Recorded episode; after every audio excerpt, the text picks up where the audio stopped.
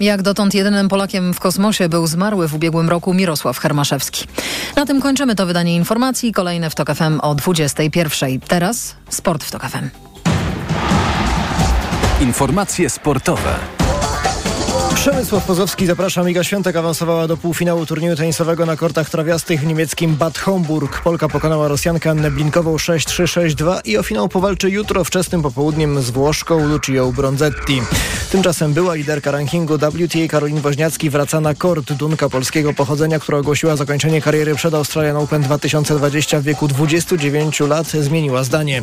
I wyjaśnia na Twitterze, że chce pokazać swoim dzieciom, że tu cytat można realizować swoje marzenia bez względu na wiek i rolę w życiu. Na korcie triumfatorka Australian Open z 2018 roku mamy zobaczyć ponownie w sierpniu w Montrealu. Michał Pasiut, Mateusz Polaczyk i Dariusz Popiela zdobyli w Krakowie srebrny medal Igrzysk Europejskich, jednocześnie Mistrzostw Europy w rywalizacji drużynowej w kajakarstwie górskim. Zwyciężyli Hiszpanie, a brąz wywalczyli Francuzi.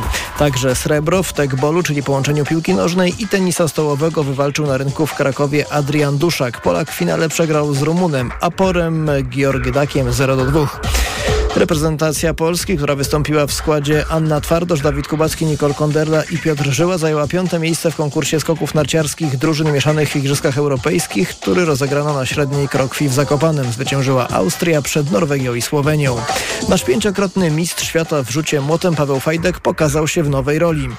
Razem z raperem Peją i trenerem Damianem Kamińskim nagrali utwór promujący memoriał Kamili Skolimowskiej, który 16 lipca w ramach cyklu Diamentowej Ligi odbędzie się na Stadionie Śląskim. Oto próbka raperskich możliwości Fajtka. Kawa Skolimowska, co to była za dziewczyna? Talent, klasa, styl, cały świat tym zadziwiła. O Kamili można mówić wszystko byle szczerze. Dlaczego odeszłaś, bo ja ciągle w to nie wierzę.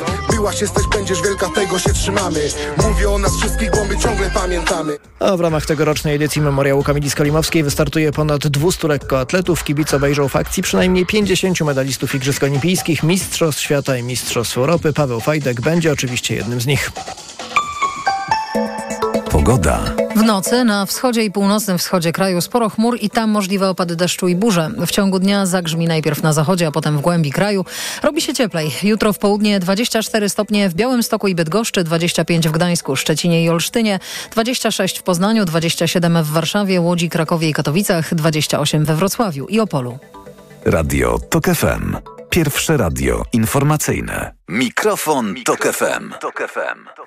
Jest 5 minut po godzinie 20. Słuchamy Radia Tok FM. Skoro minęła 20, przyszedł czas na program Mikrofon Tok FM. Czwartek, 29 czerwca. Dobry wieczór, mówi Paweł Sulik. Razem ze mną Karolina Kłaczyńska, która przygotowywała i wydawać będzie dzisiejszy program. Program, który będzie realizowany przez Krzysztofa Olesiewicza. Cała nasza trójka zaprasza Państwa na antenę już za kilkanaście minut, e, aby zmierzyć się z pytaniem, czy uważasz, że warunki pracy w firmach takich jak Uber, Glovo, Volt, na przykład między innymi, to rażąca niesprawiedliwość, czy odpowiedź na potrzeby pracowników. O to dzisiaj będziemy słuchacze i słuchaczki Radia Tok FM pytali. Nasz numer to 22 4 0 44, a rozpoczynamy od rozmowy z zapowiadanym gościem, którym jest dr Karol Muszyński z Wydziału Socjologii Uniwersytetu Warszawskiego i Katolickiego Uniwersytetu Leuven. Dobry wieczór. Dobry wieczór panu i dobry wieczór panu. Czy mamy szacunki, bo jakichś twardych danych pewnie nie, ale czy mamy szacunki, ile osób w Polsce pracuje e, w tak zwanym systemie aplikacyjnym, czy platformowym, czy w gig economy? Nie wiem nawet, jak określić to zjawisko, ale czy wiemy, czy to są dziesiątki, czy to są setki tysięcy osób zatrudnionych w takich firmach jak Uber, Glovo, Volt? Tak, mamy nawet e, dość dobre szacunki na podstawie badań wykonanych przez Europejski Instytut Związków Zawodowych z roku 2021. E, to były badania prowadzone w całej Europie w ramach jakby dyskusji dotyczącej dyrektywy o pracy platformowej i jednym z krajów, który został tak szczegółowo przebadany e, była Polska. E, I na rok 2021 autorzy oszacowali, że y, mniej więcej 3% całego rynku pracy miało do czynienia z pracą platformową y, wykonywaną w ciągu ostatnich 12 miesięcy poprzedzających badanie, czyli to by nam się przekładało na mniej więcej 450 tysięcy osób. Natomiast y, wśród tych 450 tysięcy osób około 180 tysięcy około 180 tysięcy osób praca platformowa byłaby głównym źródłem dochodu. Przy czym e, trzeba pamiętać, że e, mówimy tutaj nie tylko o platformach e, tych najbardziej znanych, mhm. e, czyli platformach świadczących usługi transportu i dostaw, ale również e, platformach, które na przykład pośredniczą pracy wykonywanej przez internet. Um, tak, takim, um, takim platformom, które są nieco mniej znane, które na przykład pośredniczą przy, przy usługach IT, tłumaczeniom, pracą graficznym, a także pewnej specyficznej pracy stworzonej de facto przez platformy, która w angielskiej literaturze jest określana mianem clickwork, czyli po polsku byśmy nazwali taką pracą klikaczy. Czyli takich prostych zadań wykonywanych poprzez właśnie aplikacje internetowe, polegające na przykład na tagowaniu zdjęć po to, żeby uczyć sztuczną inteligencję albo na wypełnianiu haki. Ale rozumiem, gdy pan wymienia kolejne branże albo kolejne zawody i profesje, to chyba powinienem na początku zadać to pytanie. Zasadzie jak pan definiuje w największym skrócie? Załóżmy, że jest z nami ktoś, kto nie do końca rozumie, na czym polega praca, praca platformowa. Czy jakby pan opisywał to, gdyby musieli teraz, nie wiem, hasło do Wikipedii stworzyć razem z panem, to co by to znaczyło? Bo to są bardzo różne branże i co, co je wspólnego łączy? Mhm. To są, jako pracą platformową najczęściej określa się e, pracy wykonywaną przez platformy pracy, czyli takich pośredników, którzy łączą dostawców usług, e, czasem zwanych pracownikami, z klientami w sposób bezpośredni przy wykorzystaniu aplikacji internetowych i najczęściej przy kontroli procesu pracy przy pomocy algorytmów. Ale pan używa słowa. Kilka elementów. Tak, rozumiem. I pan użył słowa praca. Tak, używam słowa praca. I to jest już pewien wybór filozoficzny, bo jak rozumiem, część tutaj aktorów całego zamieszania mówiłaby, nie, to jest łączenie tylko e, kogoś z kimś, ale z prawdziwą pracą nie mamy do czynienia, gdyż jeśli użyjemy słowa praca, to ktoś mógłby, tak jak chociażby e, zrzeszeni w OPZZ kurierzy, powiedzieć chwileczkę, jak my, jeśli my pracujemy i pan tu na antenie jako ekspert używa słowa praca, to chcemy mieć normalne warunki pracy. E, no to wydaje mi się byłoby pewnego rodzaju nadużycie, e, dlatego że jest, na przykład jeżeli mówimy prawda, o osobach samozatrudnionych, nie wiem, prawnikach, tak, czy, czy, czy jakichś freelancerach, którzy prawda, świadczą wyspecjalizowane usługi IT, no to te osoby również świadczą jakiegoś rodzaju pracę, chociaż niekoniecznie jest to automatycznie związane ze stosunkiem pracy, z którym z kolei wiąże się konieczność zawierania umowy o pracę.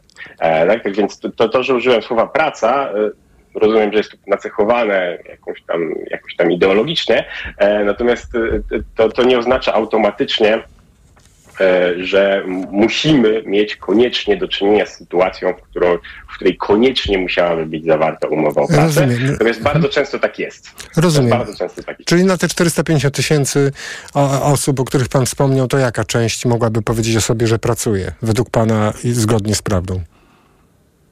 E, no to by, to by wymagało zdecydowanie bardziej, bardziej pogłębionych um, badań, no bo to zależy od sposobu kontroli, jaką sprawują platformy nad danym pracownikiem, pracownicą. Tak, to znaczy, jeżeli te e, jakby istotnym tutaj aspektem jest właśnie te, ten proces kontrolowania pracy przy pomocy algorytmów. Tak, dlatego, że model biznesowy platform pracy, on bardzo często opiera się o próbę stworzenia takiej struktury, w której e, pracę kontroluje się przy pomocy algorytmów, ale w sposób, który de facto prowadzi do powstania takiej formy kontroli, jaką sprawują menadżerowie nad pracownikami w tradycyjnych miejscach pracy. Czyli pan tą definicję... By... Rozumiem, czyli pan tą definicję by raczej po stronie może nie tyle pracodawcy, to środowiska pracy jakoś tam e, lokował. Rozumiem, ale kiedy słyszy pan taki postulat, e, który właśnie dzisiaj wysłali do rządu, ale też do Unii Europejskiej całej e, związkowcy z OPZZ-u, kurierzy i oni mówią, że oni tak naprawdę przede wszystkim chcieliby mieć stabilne zarobki. No, jako żywo spotyka tu się technologia z oczekiwaniem kogoś, kto jest przekonany, że wykonuje pracę. No bo czytamy, chcemy mieć zapewnioną stabilność zarobków, e, trzeba wyegzekwować stosowanie gwarantowanej stałej płacy. To nie mówi ktoś, kto jest freelancerem, tylko ktoś, kto po prostu ciężko codziennie pracuje, a bywają godziny, jak czytam, że nie dostaje za to ani grosza. No i tutaj wchodzimy w, bym powiedział, właśnie to rozróżnienie sektorowe. Mhm. I moim zdaniem forma kontroli, jaką sprawują platformy właśnie w takich sektorach jak transport czy dostawy, tak, no bo to te, ta odezwa, jest to odezwa Związku Zawodowego w pyszne.pl, czyli w sektorze dostaw jedzenia. Moim zdaniem ta, ta kontrola, którą sprawują platformy właśnie w takich sektorach, ona de facto jest tożsama czy równoznaczna z tym, z kontrolą, którą sprawują menadżerowie w tradycyjnych miejscach pracy. E, I moim zdaniem, pomimo tego, że nie sugeruję tutaj, że platformy koniecznie naruszają prawo pracy, e, być może one wykorzystują pewne luki czy pewną szarą strefę regulacyjną, Natomiast moim zdaniem natura tej kontroli powoduje, że takie platformy powinny być zmuszone do stosowania e, umów o pracę. Stosowania tak, umów o pracę. Pan uważa, że to powinny być po prostu realne umowy o pracę?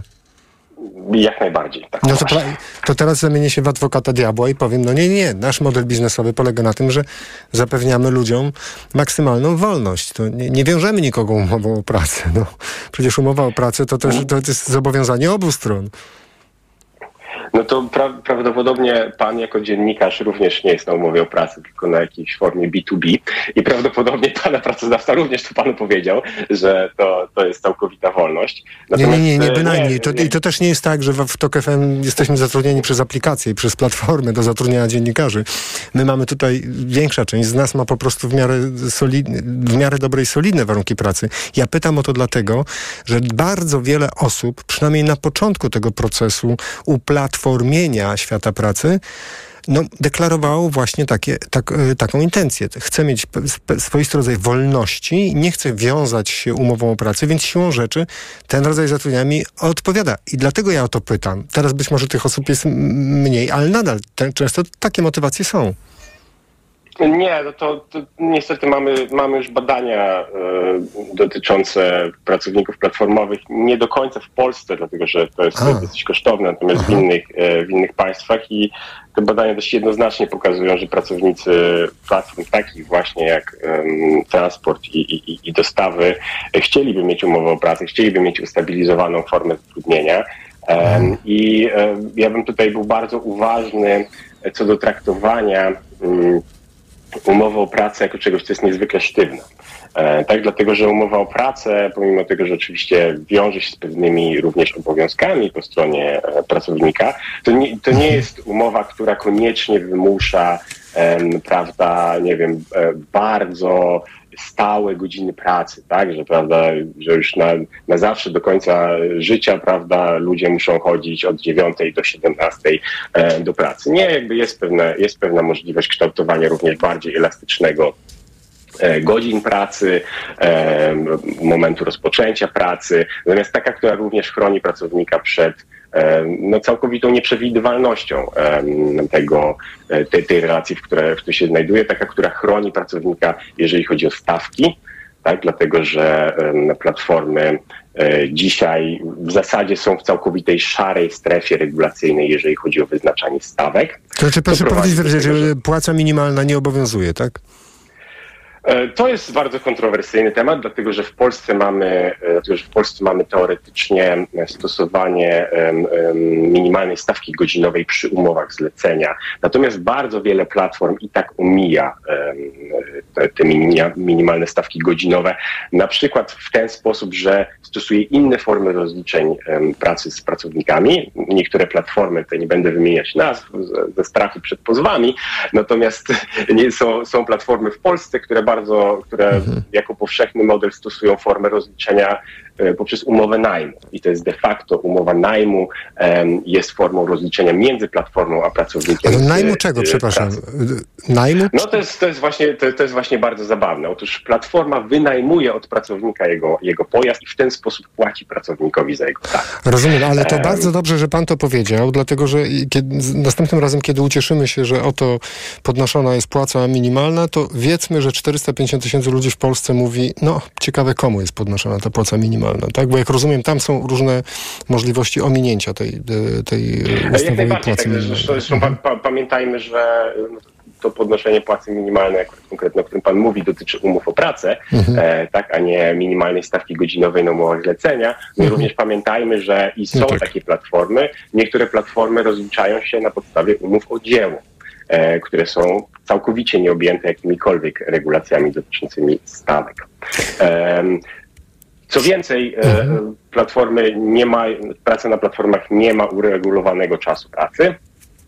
E, tak, nie ma żadnych regulacji dotyczących wypowiedzeń takiej pracy. Jest kontrowersja dotycząca stosowania zasad BHP, tak, która również powiedzmy sobie powoduje, że wiele platform przerzuca część kosztów związanych z przestrzeganiem zasad bezpieczeństwa i higieny pracy na pracowników. No i to, to wszystko powoduje, że, mm, że w e, pracy platformowej jest niezwykle częste zjawisko czegoś, co moglibyśmy nazwać pracą nieodpłatną tak? czyli na przykład takich sytuacji, w których nie wiem, platformy de facto wymagają dyspozycyjności od pracowników, tak? czyli konieczności zalogowania się, bycia dyspozycyjnym e, na platformie, ale nie płacą za tę dyspozycyjność.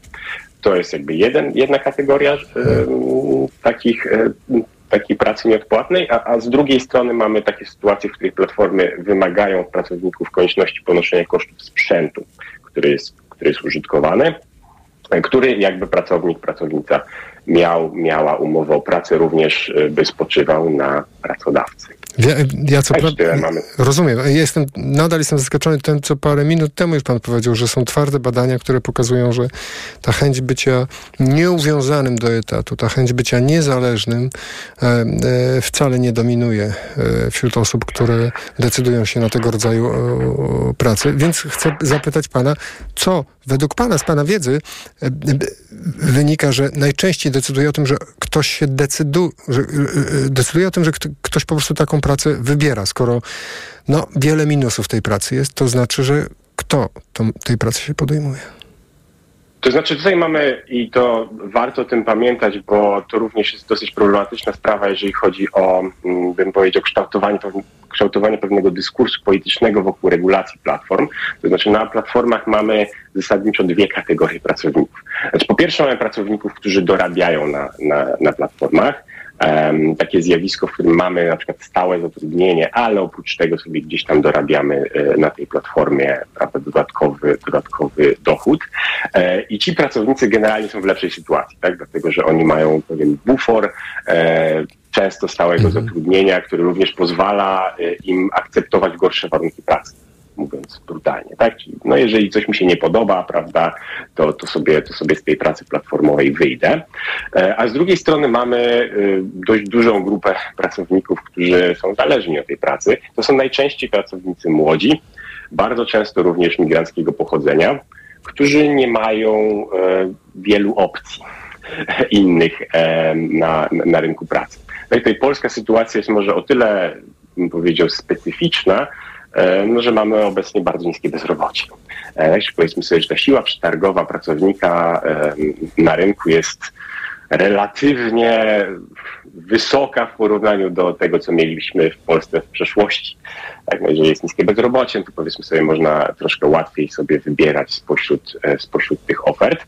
No, natomiast z drugiej strony oczywiście mamy cały, nie wiem, no, napływ na przykład pracowników migracyjnych, prawda, którzy nie są dobrze traktowani na rynku pracy, no, i, no i równocześnie szukają łatwego wejścia na rynek pracy. Tak? A platformy mają bardzo łatwą ścieżkę wejścia e, na rynek pracy, dlatego że nie ponoszą żadnej odpowiedzialności za pracowników. Tak? Znaczy, jeżeli pracodawca taki standardowy nas zatrudnia, prawda, no to taki pracodawca musi ponieść koszty płacenia przynajmniej minimalnego wynagrodzenia, prawda, odprowadzania ZUS-u, wszystkich formalności itd., tak itd. Tak jeżeli taka platforma nie ma żadnych zobowiązań wobec pracownika, no to ona zawsze takiego pracownika może przyjąć. Tak?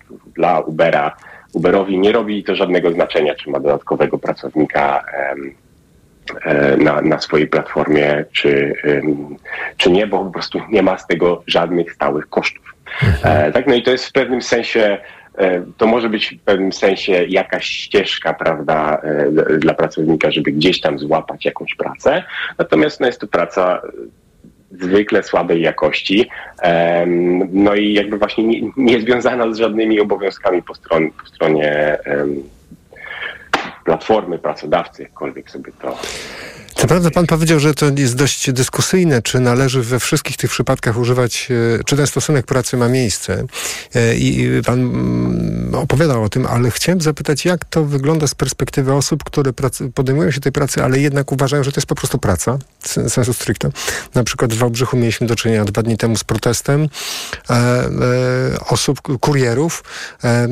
Trzy dni temu z kolei w, w, w inny kraj zupełnie, ale w Salonikach duży protest kurierów. Tam apelowali o to, żeby warunki bezpieczeństwa w pracy były za, zachowane, a to dlatego, że doszło do tragedii w, w, ciągu kilku dni, dwóch czy bodajże nawet trzech kurierów motocyklowych dowożących żywność no, zginęło w wypadkach samochodowych. Oni są po prostu, chcą być chronieni, tak jakby wykonywali e, swoją pracę. Pracą też posługują się jako terminem pracownicy platformowi zrzeszeni, zrzeszeni w OPZZ, który, od którego manifestu od którego to manifestu myśmy zaczęli dzisiejszy program i tutaj czytam coś, co y, y, ja nie do końca to rozumiem.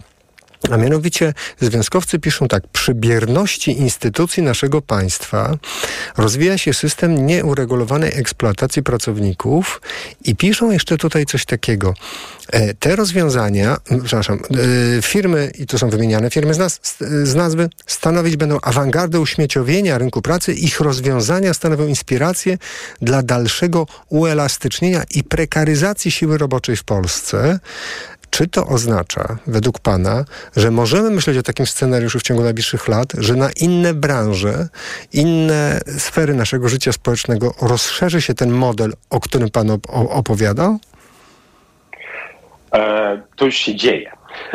No. To, już, to już się niestety dzieje. E, jest szereg branż i tutaj bym powiedział przede wszystkim taką, taką awangardą jest branża logistyczna, szeroko rozumiana, która już powoli przechodzi na ten, na ten model. To znaczy, jeżeli byśmy spojrzeli na to, w jaki sposób na przykład działają um, usługi logistyczne Amazona, i to nie mówię tutaj o magazynach, mhm. o których też się często mówi w kontekście prekaryzacji pracy, e, natomiast e, w jaki sposób Amazon e, tworzy system dostawców przewoźników, to ten model w zasadzie przypomina już platformę pracy.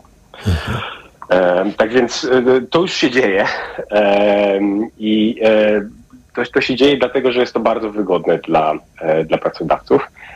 Tak, to znaczy kontrola pracy przez algorytmy, maksymalna standaryzacja usług i unikanie wszelkiej odpowiedzialności za wynikającej ze stosunku pracy, tak, czyli prawda, jeżeli coś się dzieje, tak, no to prawda, nie ponoszę kosztów, wydarzy się wypadek, umywamy ręce, prawda, nie, nie płacimy, nie musimy e, nie ponosić kosztów za czas, który pracownik e, jest dyspozycyjny, ale nie wykonuje faktycznie pracy. Tak, to jest po prostu bardzo, bardzo wygodny model. Coraz bardziej możliwe też po prostu z technologicznego punktu widzenia. Tak? Dlatego, że żeby ten model e, skutecznie wdrażać, trzeba mieć technologiczne możliwości ścisłego nadzorowania pracy, przy pomocy e, narzędzi technologicznych, a nie przy pomocy bezpośredniego nadzoru menedżerskiego przez człowieka. E, tak, bo to, co robią platformy, to, to platformy mówią coś takiego. Nie mamy tutaj do czynienia ze stosunkiem pracy, ponieważ praca jest nadzorowana przez algorytmy, mm, które bezpośrednio łączą klientów, którzy żądają danej usługi z dostawcami tych usług, tak? Tymi niezależnymi kontraktorami, jakkolwiek sobie te platformy nazywają, a równocześnie praca jest ściśle kontrolowana przez algorytmy. Tak w formie takiej menedżerskiej, bo jeżeli byśmy mieli bezpośredni nadzór menedżerski, no to wtedy wchodzi nam Państwowa Inspekcja Pracy. No tutaj jest problem e, specyficznie polski związany z umowami zlecenia, e, do których się właśnie Związek Zawodowy Spyszne.pl e, nieco, nieco odwołuje, dlatego że w Polsce my de facto przed wejściem w życie platform stworzyliśmy alternatywną formę zatrudnienia w postaci umowy zlecenia, która de facto może być dość, dość swobodnie wykorzystywana do tego, żeby zastępować e, umowę o pracę. Ale to bym powiedział jest jeszcze nieco, nieco, nie, nieco inny temat, związany z tym, że z uśmieciowieniem rynku pracy w Polsce mieliśmy do czynienia na długo w zasadzie e, przed wejściem e, na, na ten rynek platform. Natomiast e, niewątpliwie jest tak, że sposób, platformowy sposób myślenia o pracy rozszerza się na, na inne sektory i dlatego uważam to, co napisał Związek Zawodowy w Pyszne.pl za niezwykle istotne, to znaczy to trzeba uregulować e, i temu trzeba przeciwdziałać, zanim wszyscy znajdziemy się w sytuacji, w której prawda? No, na przykład wyobraźmy sobie, że jesteśmy, e, prawda, e, sprzedawczynią, sprzeda sprzedawcą w sklepie i jest nam płacone tylko i wyłącznie za ten moment, kiedy, prawda, wchodzi do sklepu klient, bo tylko wtedy pracujemy, tak? A, to świetnie, że pan, inne... bardzo dziękuję panu za ten przykład, bo ciągle mam taką niepewność w głowie, czy ja sam dobrze rozumiem tą filozofię, która przyświeca, przyświeca platformom. Czy to tu jest ciężar? Tutaj tak jakby nie ma pracy, nie ma płacy, ale w takim sensie e, zero-jedynkowym, tak? Znaczy nie czuję się stabilnie, nie mam jak się czuć stabilnie, dlatego że ta sytuacja, ten przykład, który pan podał, może się zdarzyć za chwilę albo już jutro, tak? I ja wtedy nie jestem w stanie budować żadnych scenariuszy na przyszłość, nie jestem w stanie myśleć... A co więcej, to, co więcej, to nie od pana zależy, czy ten klient się pojawi. Tak? To znaczy, to nie jest tak, że pan się loguje na, na, na platformę i to od pana zależy, czy to zlecenie no. się pojawi. Tak? Mm -hmm, Czyli mamy mm -hmm. do mhm. czynienia z czymś takim, że, że platforma jakby tworzy takie wrażenie, że, że te osoby są przedsiębiorcami, są tymi niezależnymi kontraktorami. Natomiast esencją działania przedsiębiorczego jest możliwość rozwijania swojego biznesu. Tak? Jest możliwość tego, że prawda, jestem w stanie ten, ten biznes rozwijać. To, co się dzieje na platformach, to jest to, że kurier, nie wiem, może to być kierowca Ubera czy kurier e, jedzeniowy, on, ona logują się na platformę i oni czekają na to, aż się pojawi zlecenie, tak? bo oni nie mają żadnej, e, żadnej podmiotowości w tym systemie. To nie od nich zależy, czy ten klient się pojawi, e, czy nie. Tak? Nie od nich, od, nie od ich, nie od mhm. ich przedsiębiorczości zależy to, czy będą mogli pracować, czy nie. E, w ten sposób wymusza się dyspozycyjność, tak? no bo to, to, co jest istotne w modelu platformowym, to to, że osoby, które nie, które nie deklarują swojej dyspozycyjności, zwykle są w jakiś sposób karane, na przykład restrykcjami związanymi z dostępem do bukowania godzin, spadkiem jakiegoś tam ratingu, który jest stosowany mhm. na platformie, to jest bardzo częste przy platformach takich online'owych, stosowane. E, czyli oni muszą dys być dyspozycyjni, natomiast płaci się im tylko i wyłącznie za faktycznie wykonaną pracę, która najczęściej nie zależy od nich. Tak. Musimy powoli kończyć, a muszę do pana, muszę panu zadać to pytanie, które pewnie w głowie ma też część słuchaczy. Kto, komu pierwszemu uda się tak świetnie opisać ten problem, zdiagnozować i znaleźć dobre, skuteczne e, rozwiązanie w formie jakiegoś sensownego ograniczenia. Czy to będzie nasz rząd jednak, czy to będzie e, dyrektywa Unii Europejskiej, o której się coraz częściej, częściej mówi. Kto pierwszy tutaj ucywilizuje znaczy, tę sytuację? Polski rząd nie ma, nie, ma nie ma żadnej woli tego, żeby ten system mhm. uregulować w żaden sposób. Nie, nie wykazuje mhm. żadnej inicjatywy w tym, w tym zakresie. E, polski, znaczy rząd Prawa i Sprawiedliwości Zjednoczonej Prawicy jest generalnie, powiedział, od roku 2016 kompletnie niezainteresowany regulacjami rynku pracy. E, tak, ostatnia zmiana to było wprowadzenie minimalnej stawki godzinowej w roku 2016. No i pozycja polskiego rządu jest taka, że polski rząd czeka na e, inicjatywę unijną, na dyrektywę o pracy platformowej, e, no i wtedy będzie tę dyrektywę implementować. Prace nad dyrektywą są już, byśmy powiedzieli, w miarę zaawansowane. Ta dyrektywa generalnie przewiduje wprowadzenie w przypadku spełnienia pewnych kryteriów właśnie domniemania, e, domniemania istnienia stosunku pracy. Natomiast lobbyści działają w tę stronę, żeby to domniemanie jakby rozmyć. No i ciężko jest powiedzieć, kiedy dokładnie ten projekt e, dyrektywy wyjdzie, natomiast on jest już dosyć zaawansowany. Tak Bardzo dziękuję za dzisiejszą rozmowę. Dr Karol Muszyński, Wydział Socjologii Uniwersytetu Warszawskiego, Katolicki Uniwersytet Leuven. Bardzo dziękuję za rozmowę. Do widzenia. Dziękuję, do widzenia e, panu i do widzenia państwu. 20.31. Czy uważasz, że warunki pracy w firmach takich jak Uber, Glovo, Volt, czyli nam chodzi nie tylko o te firmy, ale w ogóle o ten platformowy opisywany przez naszego gościa system pracy, czy te warunki pracy to rażąca niesprawiedliwość, czy odpowiedź na potrzeby pracowników. Jeśli Państwo mają takie doświadczenia, pracowali albo pracują Państwo właśnie w takim systemie, albo mają tak znajomych, bliższych, dalszych, kogoś z rodziny, kto e, w takim systemie pracuje, proszę dzwonić do nas i opowiadać o tych doświadczeniach. E, czy Państwo uważają, że, państw, że nasz kraj, nasze państwo, czy jakiekolwiek państwo nie powinno ingerować w ten rynek, skoro ludzie decydują się na takie warunki, no to być może z jakichś powodów życiowych takie warunki najbardziej odpowiadają i Państwo uważają, że akurat tu Państwo jako kraj, nie, rząd, e, władza nie, nie powinno ingerować, to też proszę do nas dzwonić. 22 4 4 0 44 22 4 4 0 44 Państwa komentarze na portalu Facebook, na profilu Radio Tok FM, a pisać do nas można na adres mikrofonmałpa.tok.fm. Za chwilę Państwa głosy na naszej antenie. Mikrofon, Tok FM. Reklama. Letnie orzeźwienie i moc oszczędności w Lidlu. Już od czwartku. Piwo tyskie ośmiopak tylko 21,60, czyli 2,70 za puszkę 500 ml. Tak, tylko 2,70 za puszkę przy zakupie ośmiopaku. Wszystkie piwa Somersby w butelce 400 ml aż 40% taniej przy zakupie 6. Tak, aż 40% taniej przy zakupie 6. Dla takich okazji zakupy robię w Lidlu. Alkohol tylko dla pełnoletnich. Lidl. Chcesz sięgnąć po lek na problemy z erekcją, żeby konar znów zapłonął? I to na długo? Zastosuj Inventum Max. To tam jest końska dawka substancji, a do tego atrakcyjna cena. Inventum Max. Teraz chcieć znaczy móc. To jest lek. Dla bezpieczeństwa stosuj go zgodnie z ulotką dołączoną do opakowania i tylko wtedy, gdy jest to konieczne. W przypadku wątpliwości skonsultuj się z lekarzem lub farmaceutą. Tabletka zawiera 50 mg sildenafilu, wskazany do stosowania u dorosłych mężczyzn z zaburzeniami erekcji. Przed przyjęciem Inventum Max pacjent powinien upewnić się, czy lek jest przeznaczony dla niego. W tym celu powinien wypełnić test diagnostyczny stanowiący element ulotki Aflofarm. Jeśli twoja córka lub syn ma 12 lub 13 lat, możesz zaszczepić ich bezpłatnie przeciwko HPV. To bezpieczne i skuteczne. Twoje dziecko. Bezpieczne teraz. Bezpieczne w przyszłości. Kampania Ministerstwa Zdrowia. Zastanawiasz się, gdzie robić zakupy w niskich cenach? Jak zwykle w Biedronce. Tylko w czwartek i piątek. Kup sześciopak piwa Harnaś w puszce z kartą Moja Biedronka, a zapłacisz tylko złoty 89 za puszkę. Limit dwa sześciopaki na dzień na kartę. Liczą się fakty. Codziennie niskie ceny są tylko w Biedronce. Reklama. Radio Tok FM. Pierwsze radio informacyjne. Mikrofon, Tok FM. 20.34. Dziś pytamy Państwa, czy uważasz, że warunki pracy w firmach takich jak Uber, Glovo i Volt, czyli tak zwana praca platformowa, to rażąca niesprawiedliwość, która stawia pracownika w podległej pozycji, wręcz e, pozycji e, bycia wykorzystywanym, czy odpowiedź na potrzeby pracowników. Wiele osób z różnych powodów woli e, taki rodzaj zatrudnienia. Mało tego, Gdyby nie taki rodzaj zatrudnienia, to w ogóle by na przykład nie pracowali.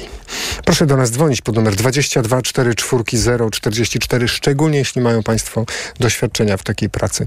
Pan Darek z Białego Stoku jest z nami. Dobry wieczór, Panie Darku. Dobry wieczór, witam Pana, witam wszystkich słuchaczy. Słuchamy Pana, proszę mówić. No akurat zatrzymałem się, bo jestem w pracy, jestem kurierem, pracuję w Białymstoku. Mhm. Mam Jak- doświadczenie na platformach y, dostarczających jedzenie, także na y, jako kierowca aplikacji na Bolcie. A proszę powiedzieć, jak wygląda Pana typowy dzień pracy? Y, w tej chwili zamówień jest bardzo mało, bo się zaczęły wakacje, prawda? No i dzień polega na tym, że się siedzi i się czeka na zamówienie. Ale czy, czyli może Pan siedzieć godzinę, dwie, trzy? Jak długo czasami czeka Pan na zamówienie? Dokładnie. Czasami się czeka 3 godziny, 4 godziny. Dzisiaj na przykład e, pracuję od 11, jest prawie 21, a mam tylko 8 zamówień. Czyli to przekłada się to, panie Darku, na, jakie, na jakiego rodzaju zarobki pana? Mniej więcej. Ile, czy pan wie dokładnie, ile zarobił dzisiaj? A nie, bo mi się to wyświetla w aplikacji od razu i to muszę panu powiedzieć, że e, e, Volt w Białymstoku jest od niedawna, bo od grudnia zeszłego roku Mhm. i na początku oni płacą no, naprawdę, to są atomowe pieniądze, mogę tak to nazwać, bardzo dużo. Ale stopniowo te stawki, tak jak w pozostałych platformach, idą w dół, prawda? I już mieliśmy dwa razy obniżkę. Spodziewam się, że pewnie za miesiąc będzie kolejna obniżka zarobków, bo y, to tylko w nowych miastach, y, które dołączają tak do korporacji, na początku są duże zarobki, żeby zachęcić. A później to po prostu stopniowo leci wszystko w dół. Dzisiaj od 11 jest pan w pracy, miał pan 8 zamówień, czyli ile mniej więcej pan zarobił dzisiaj? E, 190 zł. 190 zł. Czy to jest tyle, co pan się spodziewał, kiedy pan zaczynał tą pracę, że to będą takie zarobki? E, powiem panu, że to jeszcze nie są takie złe zarobki, ale jeśli się policzy tak, że koszt, koszty utrzymania pojazdu, ubezpieczenie mamy tylko składkę zdrowotną, rozliczamy się, wiadomo, przez partnera, który też pobiera prowizję za, e, za nasze rozliczenie, No i odliczając y, amortyzacji, no to to już nie jest tak różowo, prawda? No ale jakby miał pan, tak, panie Darku, taki miesiąc jak dzisiejszy dzień, to w taki miesiąc to ile pan zarobi? No to powiedzmy, Hmm. łatwe liczenie, 200 razy 30, tak? Mhm. Ale to jest 30. Nie ma sobot, nie ma niedziel. Jest jazda non-stop. No dobrze, a czy, a czy to jest tak, że pan mówi soboty, niedziela, a w sobotę, w niedzielę jak funkcjonuje ten, ten rodzaj pracy? Że pan też dostaje zlecenia? E, tak, tak. E, no najwięcej zleceń jest e, powiedzmy piątkowe wieczory i sobotnie. Mhm. Ja, dlaczego, dla pan, pan tę pracę wykonuje dlaczego? Dlatego, że w pana sytuacji życiowej ona jest właśnie najlepsza, najbardziej odpowiednia, czy, czy jakiejś i, i innej nie mógł pan znaleźć? Jak to wygląda? Skąd taka decyzja? Jeździłem na taksówce stacjonarnej, takiej tradycyjnej, jeździłem na Bolcie, ale jak przejmę Volt, to naprawdę zarobki w porównaniu e, z zarobkami na taksówce, to, to przybiły to wszystko, prawda? Tylko wiadomo, że to trzeba wykorzystać moment, bo to jest chwila, do kiedy te stawki zajdą do takiego poziomu, jak na przykład z Glovo, że to już się nie opłaca jeździć. I jeżdżą tylko obcokrajowcy, Białorusini, Ukraińcy. Mhm. A jeśli te stawki, tak jak pan powiedział parę minut temu, zaczną spadać i okaże się, że po prostu mniej, mniej, mniej pan będzie zarabiał, to co pan zrobi? Jak, zastanawiał się pan nad tym? Żegnamy się po prostu. Co pan zrobi? no żegnamy się z, y, z firmą, prawda? No i wracam chyba na tradycyjną taksówkę. Mhm. Rozumiem. Czy zna pan inne osoby? Pewnie tak, które pracują w takiej formie jak pan i jak państwo rozmawiają o swojej pracy, to o czym najczęściej? No wiadomo, każdy by chciał, żeby było tych zleceń jak najwięcej, no i stawki za, za przejechany kilometr były uczciwe. Mhm. Ale nie, czy, czy jak pan rozmawia z, z, z innymi ludźmi, to oni też mówią, że jak się sytuacja pogorszy, to wrócą na przykład na taksówkę ci, którzy kiedyś... W, w, w... No nie, nie jest nie na taksówkę, ale będą szukać innego zajęcia, prawda? Mhm. Tak, tak. No na przykład mam dużo kolegów, którzy pracowali, prawda, na innych platformach typu Uber czy Glovo, na dostawach e, jedzenia.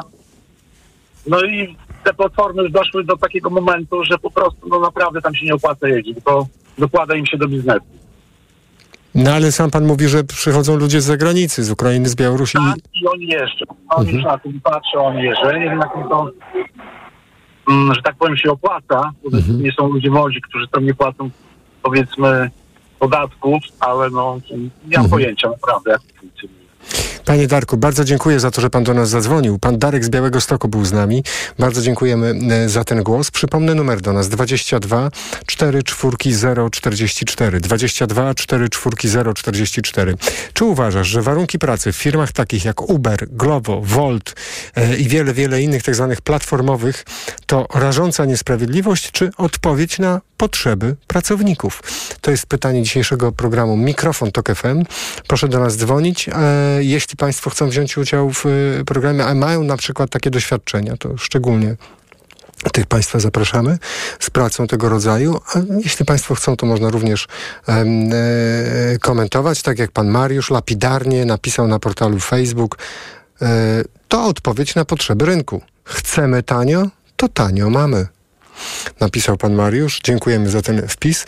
Pod numer 22 44 044 zadzwonił pan Rafał z Warszawy. Dobry wieczór, panie Rafale. Dobry wieczór. Dobry wieczór panu, dobry wieczór państwu. Ja akurat miał, miałem przyjemność, można to tak nazwać, pracowania na taksówce na Uberze i na Bolcie. Tam, tam kilka było tych aplikacji i robiłem to weekendowo akurat, bo potrzebowałem dodatkowej gotówki.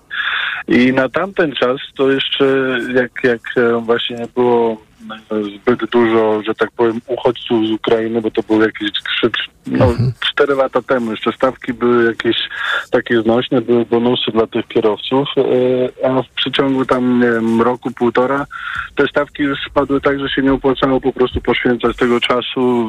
Warto było odpocząć w ten weekend po normalnej, regularnej pracy niż e, zarywać nocki i jeździć, prawda? Więc Ale panie e, Rafale, tutaj- czyli pan, mia, pan miał stałą pracę i tak jakby dodatkowo, tak? Tak, tak, zro- tak, Mhm. tak, tak. Ja tylko mówię z perspektywy, potrzebowałem gotówki, jakby to robiłem, po prostu potrzebowałem gotówki dodatkowej, ale szczerze mówiąc, patrząc teraz na te stawki, które, które są jakby, te, bo też używam tych aplikacji, no to nie wiem, czy w ogóle bym nawet jakbym potrzebował gotówki, to bym się podjął tej pracy ponownie, ponieważ no e, e, jeżdżąc e, kawałek drogi, tak też przykład podam, Mhm. jadąc na przykład kilka kilometrów, bo akurat trafiło się zlecenie e, i przejeżdżanie za 10 zł dosłownie, nie wiem, dwóch kilometrów czy trzech, no to jest mało opłacalne, tym bardziej, że traci się czas, a jakby mało, mało jest tego dochodu jakby samej, samego przejazdu, więc to tak bardziej w tą stronę. No, teraz, teraz nie wiem, jak to wygląda obecnie, ale wcześniej, tak jak mówię, no to było, było jeszcze opłacalne, bo były te bonusy. Obecnie z tego co wiem już tego nie ma, więc jakby jest to, jest to y, dla, dla klienta jest to dobra, dobra, dobra rzecz, bo jest tanio, ale jeżeli chodzi o, o kierowców, no to jest ciężka robota. Panie Rafale, a pan myśli, że w, w przyszłości y, y, ludzie, pomimo tego, że tych pieniędzy może być mniej, dalej będą chcieli pracować w, na tego typu w, stanowiskach, skoro pan mówi, że to w pewnym momencie może być Wie pan co, ja, ja tak ze swojej, ze swojej perspektywy powiem tak, że ludzie, którzy przyjeżdżają do nas z z Ukrainy czy tam z innych y, krajów, Mhm. na pewno będą się podejmować tej pracy, bo to jest najłatwiej, najłatwiej jakby podjąć pracę z marszu no, w przeciągu tygodnia, dwóch, tak? Więc to jest jakby nie ma problemu i tutaj na pewno będą te osoby, które, które będą jeździły. Ja na przykład miałem bardzo często takie informacje, jak, jak odbierałem klientów, że Jestem pierwszy raz od jakiegoś dłuższego czasu Polakiem, z którym jadą. Nie ma, nie ma, nie ma jakby, y, są bardzo zdziwieni, tak? Więc coraz trudniej jest trafić na Polaka. Też ja powiem panu szczerze, że niebezpiecznie czuję się z niektórymi, z niektórymi kierowcami. Też już zaczynam u, używać innych aplikacji pomału, bo, bo po prostu te osoby nie znają przepisów prawa, które u nas obowiązują. A nie, z tego, też- a że z tego, co rozum, mm, rozumiem, panie Rafale, to nie, nie ma potrzeby nadal posiadania polskiego prawa jazdy dla osoby, która chce świadczyć tego typu usługi. No nie, nie. nie. Mhm. No tak, no to też Więc- znajomości to, to jest też dokładnie, a poza tym wie pan, jeżeli, jeżeli ktoś ronda nie widział i nagle nami wjeżdża, no to naprawdę współczuję każdemu pasażerowi, który mógł przeżyć to, co jak, gdzie człowiek przejeżdża przez, przez rondo y, i jeszcze po torach, po torach na przykład y, tramwajowych i A prawie czy, dobrze, ale to czy to oznacza, że pan automatycznie uważa, że e, państwo powinno uregulować właśnie e, te kwestie i jaki rodzaj regulacji pan uważałby za najbardziej sensowny? Ja myślę, że jeżeli jest minimalna płaca, to we wszystkim powinno być też minimalne jakieś stawki godzinowe. E, Ja rozumiem, że taksówki rządzą się innymi prawami i tutaj można naprawdę dużo, dużo stracić jeżdżąc normalną taksówką, ale, ale e, wydaje mi się, że żeby to było uregulowane i normalnie funkcjonował ten rynek, żeby nie było jakichś niebezpiecznych sytuacji, no to też powinno być jakieś takie e, regulowane w dwie strony, tak? Jedna rzecz to, żeby te osoby, które te, tej usługi udzielają, żeby miały jakby wiedzę, jakie na przykład funkcjonują prawo, jakie funkcjonuje w Polsce, a druga rzecz, żeby też miały pewność, że mają zabezpieczone środki, które pra- pracują nie jako niewolnicy, tylko jako normalny pracownik, który, m, którego stać na, na funkcjonowanie normalnie w życiu. Tak?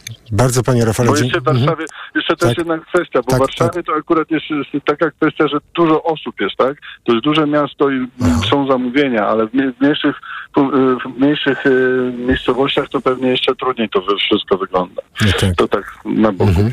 Panie Rafale, bardzo dziękuję za to, że pan do nas zadzwonił i podzielił się sw- swoim doświadczeniem. E, bardzo dziękuję za głos pana Rafała z Warszawy. Przypominam numer telefonu 22 4 czwórki 044. A dziś pytamy, czy uważasz, że warunki pracy e, w firmach takich jak Uber, Glovo, Volt, chodzi o pracę platformową, to rażąca niesprawiedliwość, czy odpowiedź na potrzeby pracowników? Pod numer 22 4 czwórki 044 zadzwonił pan Grzegorz z Poznania. Dobry wieczór, panie Grzegorzu. Witam serdecznie. Ja moją przygodę z Uberem rozpocząłem e, jakieś tam 5 lat temu. Co prawda nie, niedługo jeździłem, ale e, to była taka odskocznia, może nie odskocznia, tylko takie uzupełnienie pracy, u, e, ponieważ pracowałem na wywrotkach, by, była zima, były mrozy, więc w tym momencie e, pracy nie miałem na wywrotkach i rozpocząłem pracę e, e, na Uberze.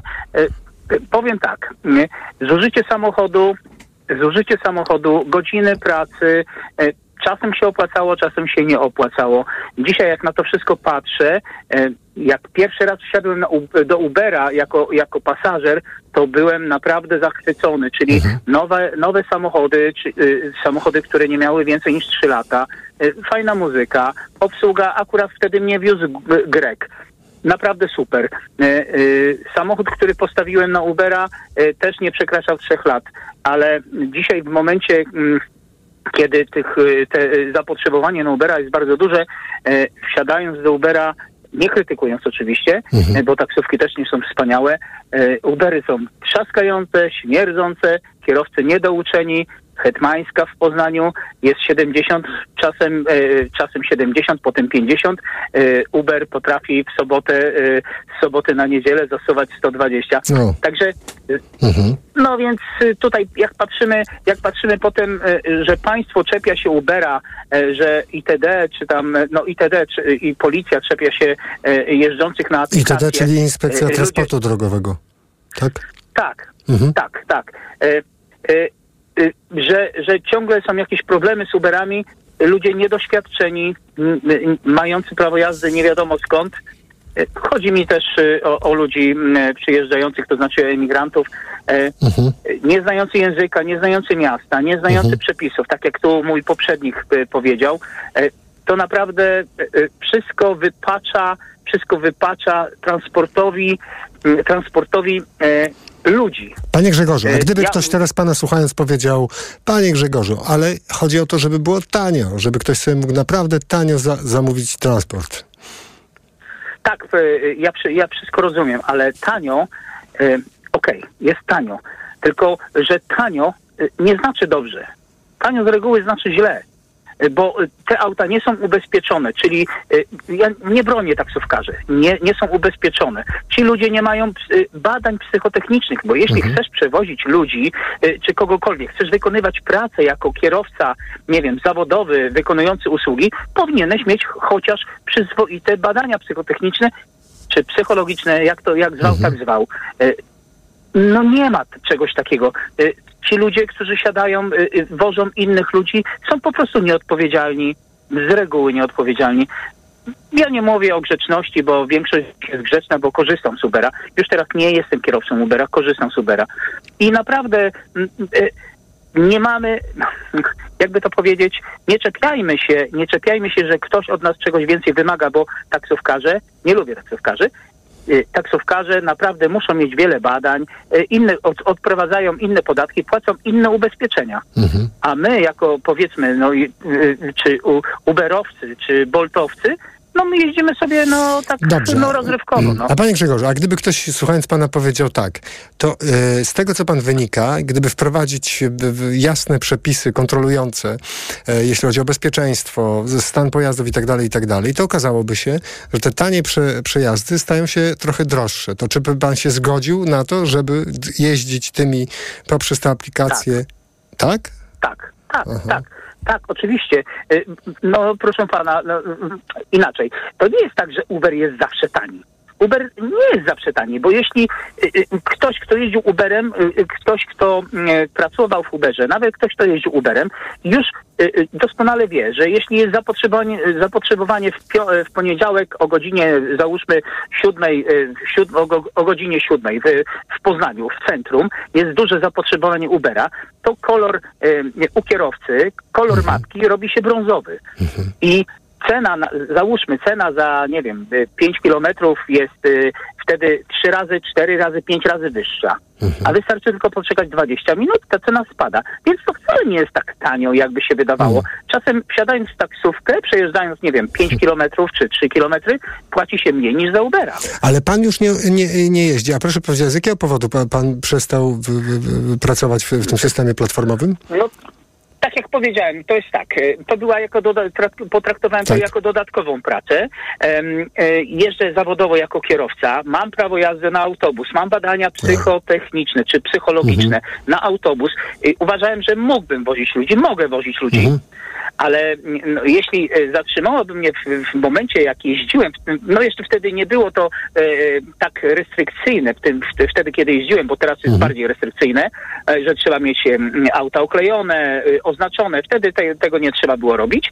Mm, Chociaż wydawało mi się, że to jest wszystko legalne, bo płacę podatki, przecież płacę e, od tych zarobionych pieniędzy płacę podatki, ale auto ubezpieczam jako co? Jako auto y, tylko do przewożenia mnie i rodziny nie, nie zarobkowo. I tutaj y, y, wiele, wiele rzeczy jest takich niewyjaśnionych u nas i, i podejrzewam, że większość tych aut, no jako, jako Mhm. jest auto traktowane jako auto prywatne, no więc pracuję teraz jako kierowca tira i zarabiam większe pieniądze, w krótszym czasie pracuję niż, niż zarabiam większe pieniądze niż jakbym pracował em, e, e, powiedzmy jako, jako Uberowiec.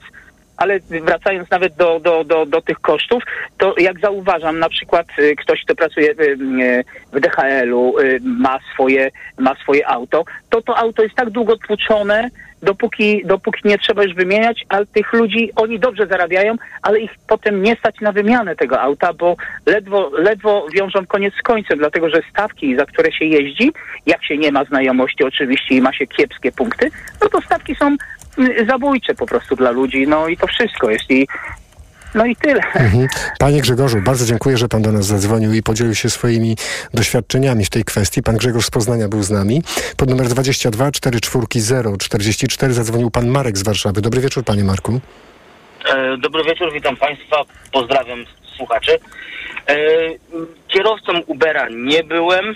E, przepraszam. E, Kierowcą Ubera nie byłem. Dużo korzystam jak najbardziej i to w wielu miastach, bo często się przenoszę między miastami i powiem tak. Pierwszą podstawową rzeczą, dlaczego Uber e, tak się rozprzestrzenił. Na Uberze nie można oszukiwać kierowcy, nie można oszukiwać pasażerów. Niestety taksówkarz przewiezie cię po całym powiecie, zamiast dowieźć cię e, na miejsce jak najszybciej. To jest pierwsza zaleta.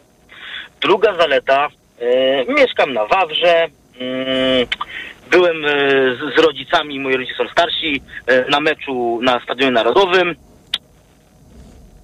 Starsi rodzice, 70 parę lat. Podchodzę do najbliższych taksówkarzy, żeby odwieźć e, rodziców do, do, do swojego mieszkania. E, co robi pan taksówkarz? Pyta się, gdzie chce jechać. Jak powiedziałem, że to jest 8 kilometrów, to powiedział, że to jest za blisko i zamknął drzwi. Następny zrobił to samo. Więc co zrobiłem? Wziąłem po prostu Ubera. E, po, nawet, nawet z taksówkarzem chciałem dać 50 zł za 8 kilometrów. Nawet dałbym więcej. Ale jeżeli ktoś mówi, że dla niego to jest za mało, no to e, z całym należytym brakiem szacunku Bolt, Uber 30 zł, dziękuję. Panie E, Marku, czyli jak 10 rozumiem. Dobrze, czyli rozumiem pana, że z pana perspektywy jako użytkownika po prostu liczy się tylko jedna rzecz, żeby usługa była tania, a nie jakaś droga, Znaczy, nie- dziwnie nie- droga. Nie, Mhm. Nie, niekoniecznie tania, bo Mhm. ja chciałem za tą, za tą taksówkę zapłacić y, więcej niż wyszłoby z taksometru. No. Bo jeżeli tam mówimy o 8 czy 9 kilometrach, y, to jest tam ile? 8 zł i 2,40, 2,50 za kilometr, tak? Tu mamy 16 plus 8, około 30 zł. Ja chciałem po prostu ryczałtowo, dosłownie 50 zł za 10 kilometrów, to jest więcej niż, niż stawka normalna, no to niestety nie, to jest za mało, za Mhm. krótki kurs. A kiedy pan słyszy, panie Marku, o, o tym, w jakich warunkach pracują y, ci ludzie, y, którzy są, którzy jeżdżą y, Uberem, y, albo pracują w Glovo czy w Wolcie, to pan uważa, że to, to coś tu jest do zmiany, czy to jest, czy po prostu godzą się na to i tak powinno być, czy państwo powinno tutaj wkroczyć? E, z jednej strony, e, na, inaczej, sami się na to godzą, tak. Czy e, podobają mi się ich warunki pracy? Nie. Oczywiście wolał, żeby mieli lepsze. Absolutnie to nie ulega wątpliwości. A wtedy ich przewozy by były droższe. E, byłyby droższe, ale powiem, e, jeszcze, jeszcze jest taka rzecz. E, poprzednicy mówili o ubezpieczeniach. Tak, zgadzam się, że ubezpieczenia powinny być dedykowane dla przewozów. Czy są potrzebne jakieś psychotesty i tym podobne rzeczy?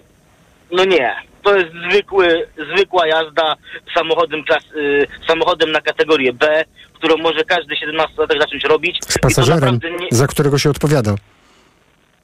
Eee, powiem tak. eee, posiadam takie, e, takie, takie psychotesty. Mhm. Eee, a to jest.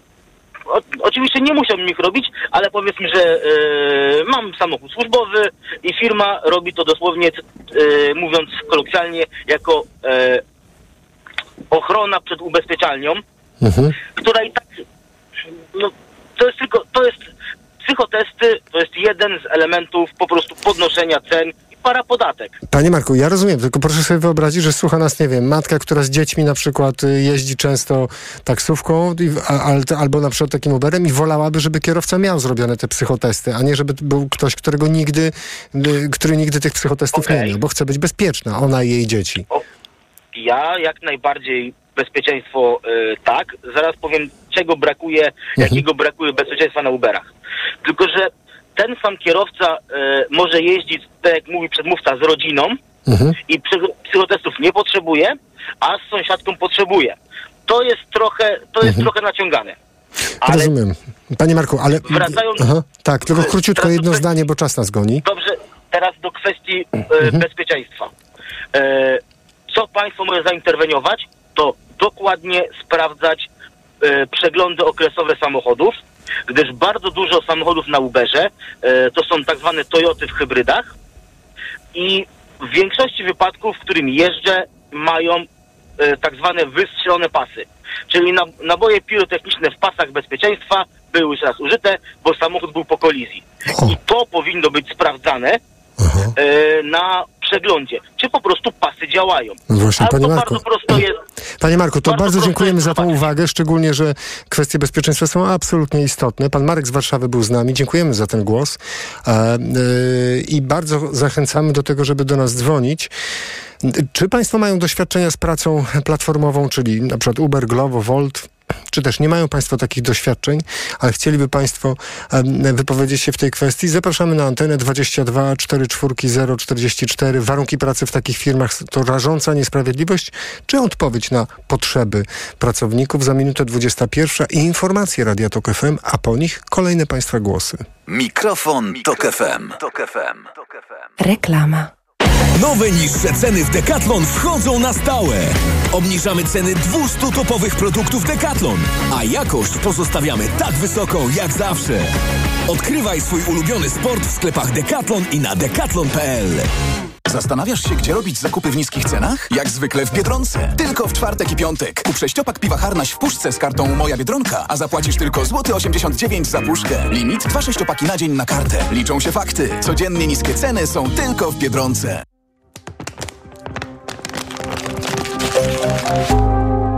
W muzyce każdy dźwięk ma znaczenie. W życiu nawet drobne wybory. Dlatego ograniczam zużycie plastiku, a na zakupach szukam produktów bardziej przyjaznych środowisku. Czujesz klimat? Wejdź do Rossmana i na www.rossman.pl. Wybieraj lepiej dla planety. Artur Rojek, ambasador Czujesz Klimat. Rossmann. Reklama. Radio Tok FM.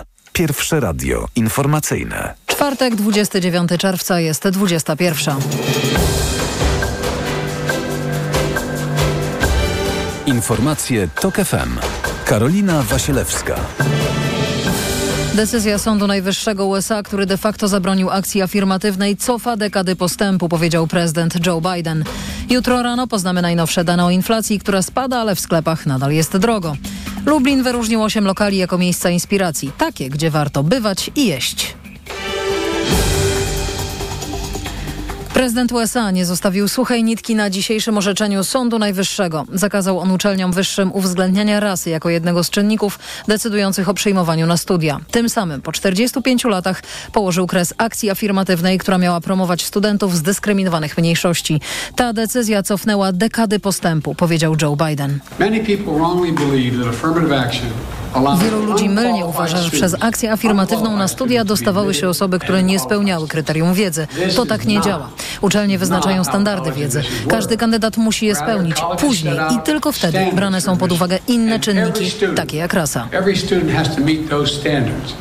Then and only then do colleges look at other factors in addition to their grades, such as race. Prokurator generalny Merrick Garland stwierdził, że wyrok, tu cytat, podważa wysiłki uniwersytetów, by stworzyć różnorodną grupę absolwentów przygotowaną do przewodzenia coraz bardziej różnorodnemu narodowi.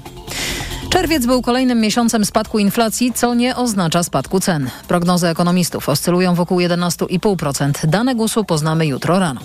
W maju tempo wzrostu cen wynosiło 13%, a więc jest spadek, ale to nie powód do radości, mówi Hanna Cichy, starsza analityczka do spraw gospodarczych Polityki Insight. Dalej jesteśmy ponad 5 razy powyżej celu inflacyjnego, więc y, to nie jest moment na mm, otwieranie szampana, niezależnie od tego, jak rośnie cena szampana. Co więcej, ten spadek inflacji wynika w dużej mierze z efektu statystycznego, czyli mówiąc najprościej, porównujemy obecne ceny do tych już wysokich sprzed roku. To są informacje TOK FM. Szef okupacyjnych władz obwodu zaporowskiego na południu Ukrainy skazany zaocznie na 15 lat więzienia. Wyrok dla niego przewiduje też konfiskatę mienia. Jak poinformowała Służba Bezpieczeństwa Ukrainy, Jewchien Bałycki przygotowywał pseudoreferendum na terenach okupowanych. 30 września ubiegłego roku podpisał nielegalną umowę, na mocy której obwód miał wejść w skład Rosji. Jeszcze do jutra w całej Polsce trwa nabór na łowników sądowych na lata 2024-2027. Chodzi o niezawodowych sędziów, którzy reprezentują społeczeństwo w wymiarze sprawiedliwości. Zgłaszają ich prezesi sądów, stowarzyszenia czy organizacje społeczne i zawodowe, ale zgłosić się mogą także sami zainteresowani, jeśli zbiorą 50 podpisów. Przykładowo w 11 sądach w Łódzkiem w sumie potrzeba około 540 osób, mówi prezes Sądu Okręgowego w Łodzi Michał Błoński. Ławnik i sędzia w procesie orzekania mają takie same prawa w związku z tym możliwe jest nawet, co się rzadko wprawdzie zdarza, że skład ławniczy przegłosuje sędziego. Wyboru dokonują rady gmin, na których terenie z reguły są dane sądy. Ławnikami mogą być osoby między 30 a 70 rokiem życia z wykształceniem przynajmniej średnim, mieszkające w gminie, prowadzące na jej terenie działalność gospodarczą lub na jej terenie zatrudnione. Ławnicy pracują około 12 dni w roku, dostają 130 zł netto za dzień w sądzie, a ich pracodawcy zwalniają ich wtedy z obowiązku. Słuchasz informacji TOK FM. Osiem lubelskich restauracji i kawiarni dostało tytuł Miejsce Inspiracji. To ważne ważne, bo lokale z tytułem są polecane na stronach miasta, na miejskich kanałach w mediach społecznościowych i w promocyjnych folderach, jako miejsca, gdzie warto zjeść. To lubelski pomysł, który się sprawdza, słyszymy od pomysłodawców. My chętnie pokazujemy, jak się karta zmienia w mieście, na przykładzie właśnie miejsca inspiracji, bo ta karta też się zmienia z zimowej na letnią i tak dalej. Jest bardzo duża grupa turystów, która decydując się na wybór lokalu i chcąc w nim e, zjeść coś wartościowego, ciekawego, kieruje się właśnie tym, że taki lokal ma tytuł miejsca inspiracji. Mamy się czym chwalić. Ten program pozwala na to, żebyśmy właśnie pokazali to. To nasze dziedzictwo, powiązanie tradycji. Ma Pani takie poczucie, że turyści, którzy przyjeżdżają do Lublina i przychodzą do Was, do restauracji, znają te restauracje właśnie z, ze stron miasta, z miejskich polecajek? Tak, tak, mają też informatory, mają apki. E, no młodzież to Instagram. Ci młodzi ludzie też się tym inspirują, też podążają. Mówili dyrektor Biura Rozwoju Turystyki Marcin Kęćko, wiceprezydentka Lublina Beata Stepanuk-Kuśmierzak i menadżerka jednej z restauracji Izabela Kozłowska-Dechnik. Dodajmy, że o tytuł Miejsce Inspiracji nie jest łatwo. Trzeba przejść czteroetapową procedurę. Kolejne wydanie informacji w TOK FM o 22. Pogoda. Przed nami pochmurna, deszczowa i burzowa noc na wschodzie i północnym wschodzie kraju. Jutro burze możliwe na zachodzie, a potem w centrum. Nieco się ociepli. 24 stopnie w Białymstoku i Bydgoszczy, 25 w Gdańsku, Szczecinie i Olsztynie, 26 w Poznaniu, 27 w Warszawie, Łodzi, Krakowie i Katowicach, 28 we Wrocławiu i Opolu. Radio TOK FM. Pierwsze radio informacyjne. Mikrofon, Tok FM. Tok FM. 5 minut po godzinie 11, e, po, po godzinie 21 e, oczywiście. E, a mówię pa, Państwu jeszcze raz dobry wieczór. Druga godzina naszego programu, który dotyczy pracy platformowej i w ciągu godziny tej pracy na, na naszego programu pewnie Państwo świetnie wiedzą, na czym polega ta praca. Na początku naszego programu dr Karol Muszyński o tym opowiadał z Wydziału Socjologii Uniwersytetu Warszawskiego. Jeśli Państwo z jakiegoś powodu nie słuchali od początku programu, to no, w aplikacji TOK FM i na stronie www.tok.fm mogą Państwo od początku wysłać całego programu. Państwo do nas dzwonią, e, wypowiadając się e, na temat warunków pracy w firmach takich jak Uber, Glovo, Volt, właśnie w tych firmach platformowych, e, dotarłem do takiego badania, e, które było robione dość świeżo w tym roku. Instytut Badań Strukturalnych e, je przeprowadzał właśnie wśród pracowników tych branż i współautorka Zuzanna Kowalik w wywiadzie na ten temat mówi tak. Kierowcy, którzy dowożą jedzenie, zwykle mają tylko umowę o dzieło, ale nie zawsze. Często zamiast tego pracują w ramach umowy o wynajem roweru. Albo zupełnie na czarno. Tak pracuje 18% z nich. W każdym z tych przypadków nie mają prawa do płatnego urlopu czy L4. Jak takiej osobie trafi się wypadek albo nagle zachoruje, to nie dość, że traci środki do życia. E, kiedy nie ma ubezpieczenia, trafi do szpitala, musi ponieść, ponieść, ponieść koszty leczenia. To problem przede wszystkim osób z Azji Południowej, na przykład z Indii, Pakistanu czy Nepalu. Dziś pytamy Państwa, szczególnie tych Państwa, którzy mają doświadczenia e, w, w, tego typu pracy, czy Państwo powinno wkroczyć i regulować tą rażącą niesprawiedliwość, czy Państwo w ogóle nie uważają, że to jest jakaś rażąca niesprawiedliwość? Po prostu każdy szuka takiej pracy, która mu odpowiada. Widocznie są ludzie, którym odpowiada tego rodzaju e, praca. 22 4 4 0 44. Pan Rafał z Dąbrowy Górniczej jest z nami. Dobry wieczór. Dobry wieczór, kłaniam się. Słuchamy pana. Miło mi pana powitać osobiście po tylu latach wyłącznie słuchania. Dobry wieczór, panie Rafale. Y, ja to widzę w ten sposób. Mhm. Rynek działa tak, że jest podaż i jest popyt. Mhm. Y, tutaj mamy w Dąbrowie Górniczej takie piękne trzy jeziora, Pogorie i taksówkarz za kurs do tejże Pogorii, która jest na 8 kilometrów, żąda 50 zł. Mhm. Ja sobie zamawiam Ubera i mam cenę 7 zł. I muszę dokonać wyboru. Mhm. Czy chcę jechać bezpiecznie, z ubezpieczeniem i wszelkimi konsekwencjami tej wygody, czy też stawiam na to, że jest po prostu naprawdę bardzo, bardzo tanio. Wiem, że ten człowiek nie będzie mnie rozumiał, co ja do niego mówię tak do końca, on tylko ma swoją mapę w telefonie dowiezie mnie być może niesprawnym samochodem, natomiast dokonuje wyboru 50 zł, 7 zł. No mhm. wybór dla mnie wydaje się być oczywisty. To jest tak. tak samo jak wie pan. Y, jedni jedzą sobie w drogich restauracjach wykwintne małże i tak dalej, a inni sobie kupują kebaba z budki. Mhm. I dla pana ta, ta cała opowieść o tym, że ta osoba, która pana wiezie, nie ma żadnych praw pracowniczych, prawdopodobnie mieszka w pokoju z kilkoma innymi osobami i jej życie jest po prostu pod każdym względem naprawdę, naprawdę niesprawiedliwe, to, to dla pana to jest po prostu wybór pomiędzy 30 złotymi a 7 złotymi, który pan ma. I dla tej... Gdy jakby pan rozmawiał z taką osobą o jej życiu? Już, już, już panu powiem. Mhm. Y, znam szereg zakładów tutaj u mnie w okolicy, które proponują znacznie wyższe stawki z pełnymi prawami pracowniczymi. Mhm. Natomiast jest to dość ciężka praca, na przykład taka, jaką ja wykonuję. Mhm. To jest bardzo, bardzo ciężka fizyczna praca. I nie trzeba znać języka, języka polskiego? Nie trzeba znać języka polskiego, absolutnie. Aha. Ale pewnie trzeba mieć pozwolenie na taką pracę, prawda? Y, szczegółów aż tak nie znam, ale... Nie, nie, no pytam z punktu widzenia, wie, wie, pan, panie Rafale, pytam z punktu widzenia obywatela Pakistanu, który, e, żeby być w Polsce i pracować, musiałby mieć wizę pracowniczą na przykład. Wie pan co, u mnie w zakładzie jest naprawdę mnóstwo obcokrajowców i pracują mhm. sobie, dają radę i pracują owszem w systemie czterozmianowym, ale no, no nie mhm. mają takich takich yy, perturbacji, prawda? Natomiast no tak to widzę, że nikt ich tam, tak samo jak mnie, chociaż swojej pracy nie do końca przepadam za nią, to nikt mnie tam nie trzyma na siłę. Aha. Robię to, bo, no bo taką mam sytuację i robię, prawda? Y, natomiast każdy z tych ludzi, z którymi jeździłem Uberem, a jeżdżę dość często, mhm. Y, może tam pójść, zatrudnić się i pracować i nie ma żadnego problemu. Gdyby nie było popytu, zniknęłaby podaż po prostu.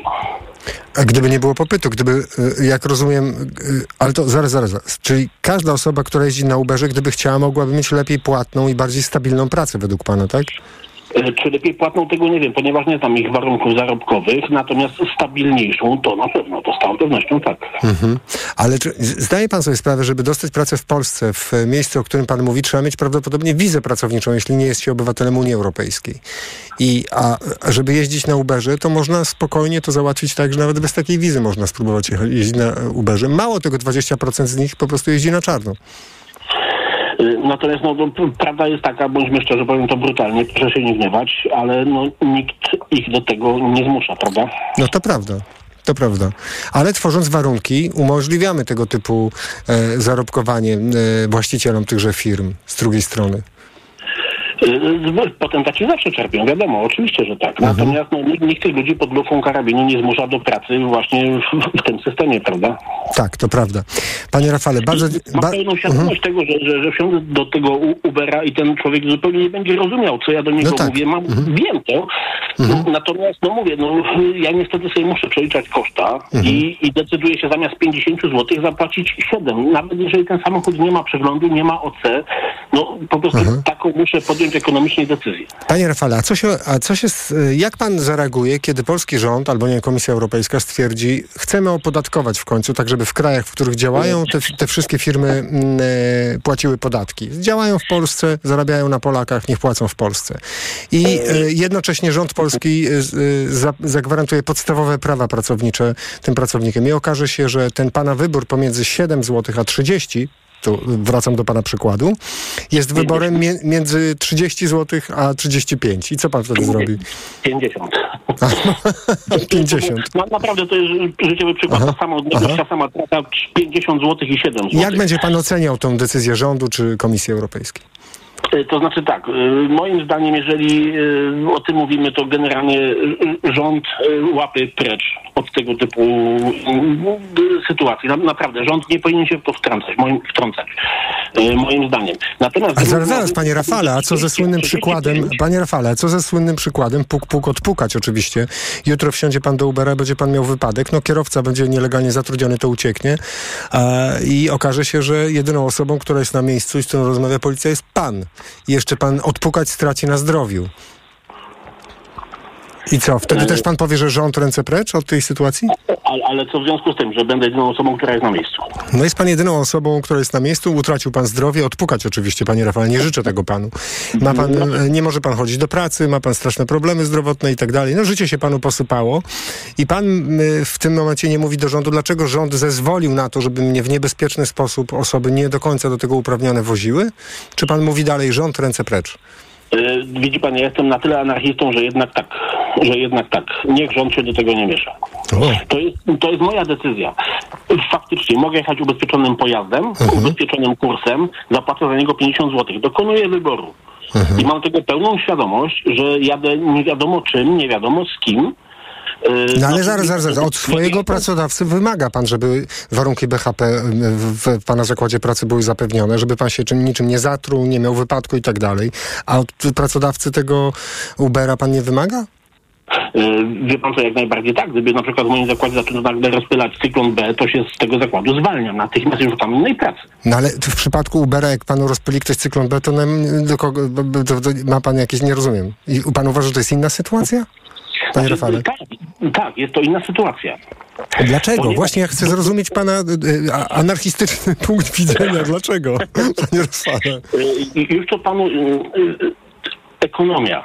Ekonomia. Ja nie jestem majątnym człowiekiem, dlatego dokonuję świadomego wyboru nieubezpieczonego za 7 zamiast ubezpieczonego za 50. Ale zaraz zadzwoni, panie Rafale, pana, pana pracodawca i powie tak. Pana Rafała nie będę ubezpieczał, bo dokonałem wyboru ekonomicznego. Taniej mi wyniesie pracownik, pan Rafał, zatrudniony bez ubezpieczenia, bez składki zdrowotnej, ubezpieczenia emerytalnego i jeszcze nie zapłacę za, za BHP i będzie niebezpiecznie u mnie w pracy. Ekonomia. I w tym momencie zwalniam się z tego zakładu pracy i szukam innego. Aha. Czyli zakłada pan, że rząd o jakieś miejsca pracy jednak zadba, żeby pracodawcy odprowadzali składki, zapewniali bezpieczeństwo pracownikiem. Jakie mamy, bezrobocie w tej chwili? No, takie jak w kraju, gdzie połowa kobiet nie pracuje. Jakie mamy bezrobocie? Stopa bezrobocia. Pamięta pan? 5,4. Yy, chyba ciutkę mniej z najnowszych... Nie, nie, chyba, chyba, chyba 5,4 z tego co pamiętam. No ale, panie Rafale, świetnie pan wie, że połowa Polaków jest nieaktywna zawodowo, 60%. 60%. Mhm. Tak naprawdę brakuje rąk do pracy. No tak. Więc praca jest. Praca czeka. Owszem, kiepska, nie do końca satysfakcjonująca, nie na stanowisku dyrektora i tak dalej, ale praca jest. I Ale- pracę można zmienić. Panie Rafale, ale jak to się ma do dyskusji, to pewnie na program o tym, dlaczego powinni nam obniżyć płacę, to to się nadaje. Tylko jak to się ma do sytuacji, panie Rafale, pytam pana jako anarchistę z Dąbrowy Górniczej, jak to się ma do sytuacji, że pan e, żyje w, i pracuje w środowisku znacząco lepszym od kierowcy Ubera i jednak pan uważa, że rząd nie musi się tutaj wtrącać? Bo jeżeli rząd się wtrąci w cokolwiek, tak. to natychmiast podniosą się wszystkie stawki za wszystko. I wtedy, tak jak pan powiedział, będzie wybór nie pomiędzy 50 a 7, tylko 50 a 55. Mhm. Czyli pan się boi drożyzny, która wynika z interwencji rządu w skrócie? Ale oczywiście, że tak, oczywiście, że tak. Tak, jak, tak jak my wszyscy. Tak jak my wszyscy teraz w tej chwili w tym kraju. Panie Rafale, bardzo dziękuję, że pan do nas zadzwonił. Pan Rafał z Dąbrowy Górniczej był z nami. Bardzo dziękujemy za pana głos. E, Pan Tomasz z Bydgoszczy. Dobry wieczór, panie Tomaszu. Halo, dobry wieczór, panie Tomaszu. Czy my się słyszymy? Usłyszałem taki niepokojący dźwięk. Proszę spróbować do nas zadzwonić jeszcze raz. 22 4 4 0 44. Czy uważasz, że warunki pracy w firmach takich jak Uber, Glovo i Volt to rażąca niesprawiedliwość, czy odpowiedź na potrzeby pracowników? Pani Ola napisała na portalu Facebook tak. E, dyskusja toczy się w kraju, w którym 70% zatrudnionych pracuje na umowach cywilnoprawnych. Mm, No nie no, pani Olu, mm, to nie jest tak, że 70% osób zatrudnionych w Polsce pracuje na umowach cywilnoprawnych. To myśmy na pewno nie podawali takiej informacji, też w innych mediach nie ma, to e, tak nie jest. Ale pani Ola pisze tak, sprawiedliwość nie istnieje. I wygląda na to, że prawa pracownika też nie. Wymienione firmy to kolejne obszary rosnącego prekariatu. E, wydaje mi się, że około miliona osób w Polsce, pani Olu, pracuje na um, umowach cywilnoprawnych. Bardzo dziękujemy za Pani e, wpis, chociaż no apokaliptyczny, skoro sprawiedliwość nie istnieje, jak pisze Pani Ola. I, e, no i niestety e, Pani Ola pisze to, co nasz gość godzinę temu powiedział, e, doktor Karol Muszyński. E, to kolejny obszar rosnącego prekariatu. Rzeczywiście jest duże prawdopodobieństwo, że ten model platformowy zatrudnienia będzie się rozszerzał. Nie tylko na transport, dostawy żywności, logistykę, tak jak mówił nasz gość, ale szerzej na całe społeczeństwo. A pan Krzysztof pisze tak. Panie redaktorze, czy te firmy stwarzają jakiekolwiek warunki pracy, czy po prostu dają zlecenia? Przecież to jest szara strefa. Czy nie jest tak, że podwykonawcy zatrudniają obcokrajowców na ułamek etatu, a ci pracują całymi dniami? Panie Krzysztofie, to jest część tego obrazka oczywiście. Tak też bywa. Bardzo dziękujemy, że pan ten wątek podniósł. Pan Marek z Warszawy powinien być z nami. Dobry wieczór, panie Marku. Dobry wieczór. Witam Dobry wieczór. Pana i słuchaczy. Dobry wieczór, Ja słuchamy. tu chciałem, po, y, chciałem y, powiedzieć o bezpieczeństwie, bo tutaj y, niektórzy się wypowiadają, że to jest taka dodatkowa praca y, i idą po swojej normalnej pracy do pracy i przewożą ludzi. No to powiedzmy tak, 8 godzin pracuje człowiek w normalnej pracy, tak? Y, Plus minus godzina mu jeszcze potrzeba na jakiś dojazd i ewentualnie przygotowanie się do drugiej pracy. No i co? Następne 8 godzin, czyli jest po 16 godzinach. W ostatniej godzinie za kółkiem 16 godzin. Jakie on sprawia niebezpieczeństwo dla swoich pasażerów, dla otoczenia?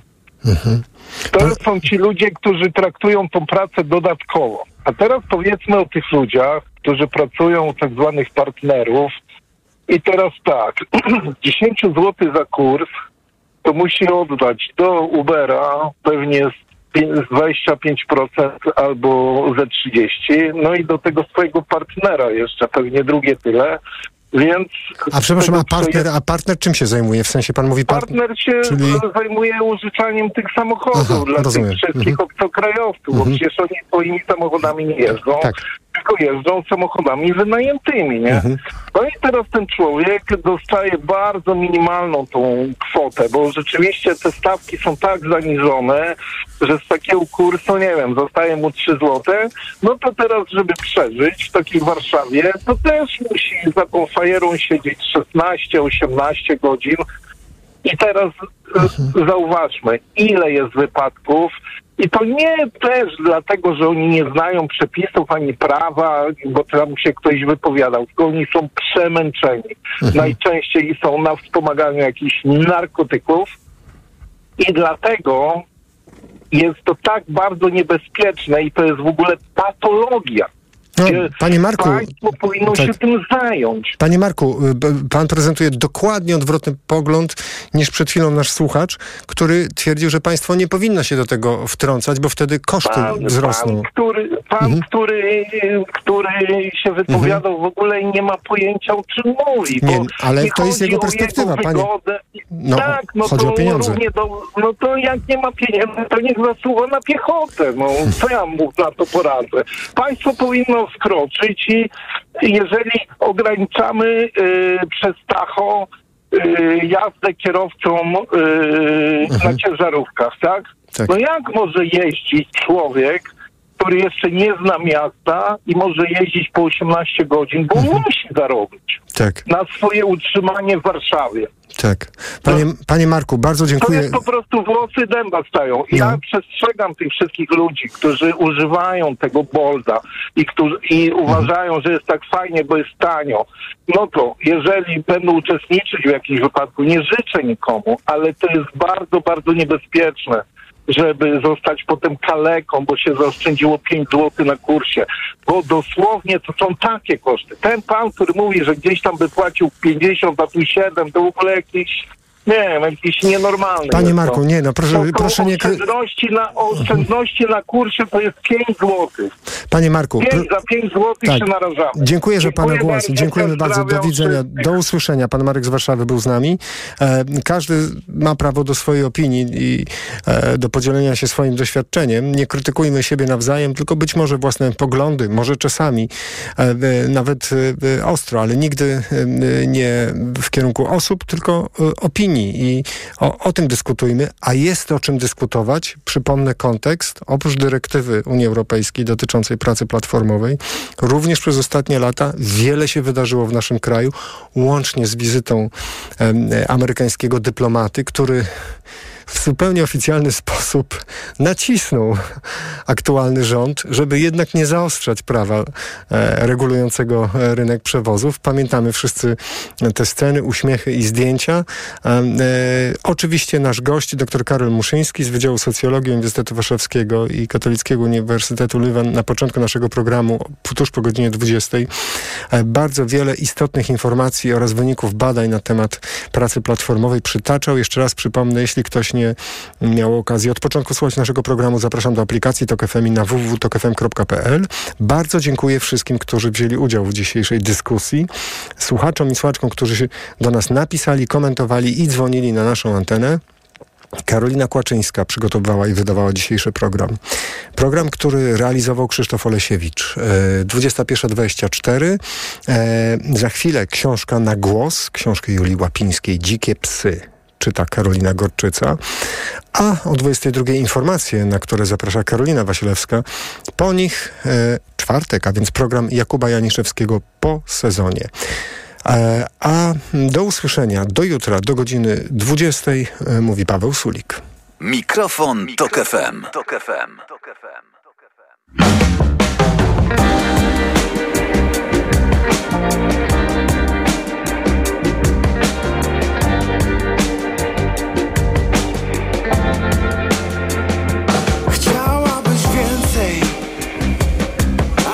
przecież wszystkich przy sobie masz cyfrowe więzi. Bywa, że czasem pokażesz twarz, chcesz czegoś więcej niż tylko ekran z iluzją w tle. Tyle było początków, także kolejny już traci sens.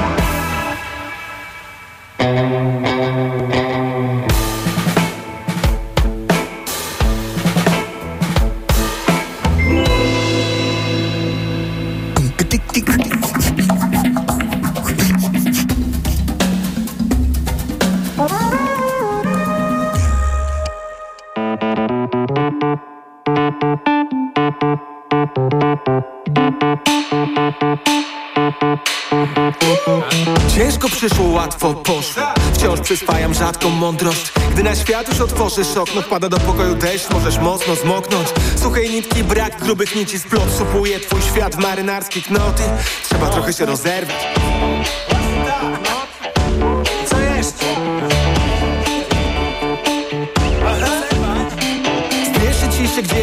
też nie Nie nastawiaj się pesymistycznie. Nie zastanawiaj się i lekko wypłać Całemu światu mentalnego liścia.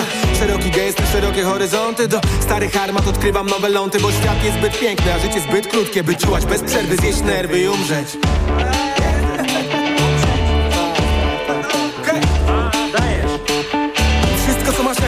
Rozdaj. Pogrywali z tobą, dziś ty pograj. Weź szarego ryczy, łyknij do dna Jak pies wytrząśnij się na wszystkich Otlać Wszystko co masz jak karty rozdaj Pogrywali z tobą, dziś ty pograj Weź szarego ryczy, łyknij do dna. Jak pies wytrząśnij się na wszystkich W moich pięciu palcach Jest pośrodku prawda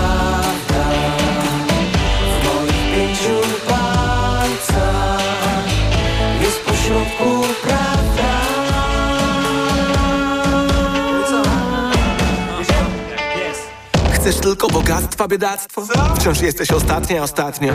Twoje sny skądlone przez jawę Gdy całujesz księcia, on zmienia się w żabę. Cebulandia, Kalafiornia Masz plan odlecieć stąd, aeroplan to Poczuć życie jak siódemkę w kościach. Stracić głowę jak w ruletce Rosja. Chciałbyś.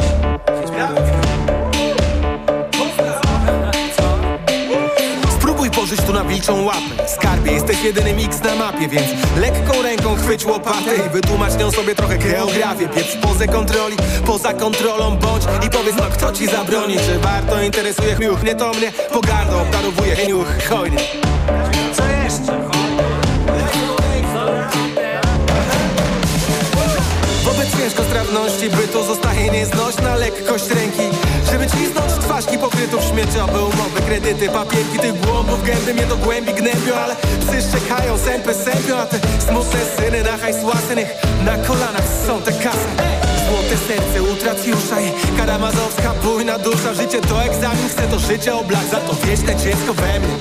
Mam gest, a w moich pięciu palcach jak zawsze mieści się pośrodku prawda ty wiesz co chcesz, muszę życie oblać Za to wieczne dziecko we mnie. Pięciu palcach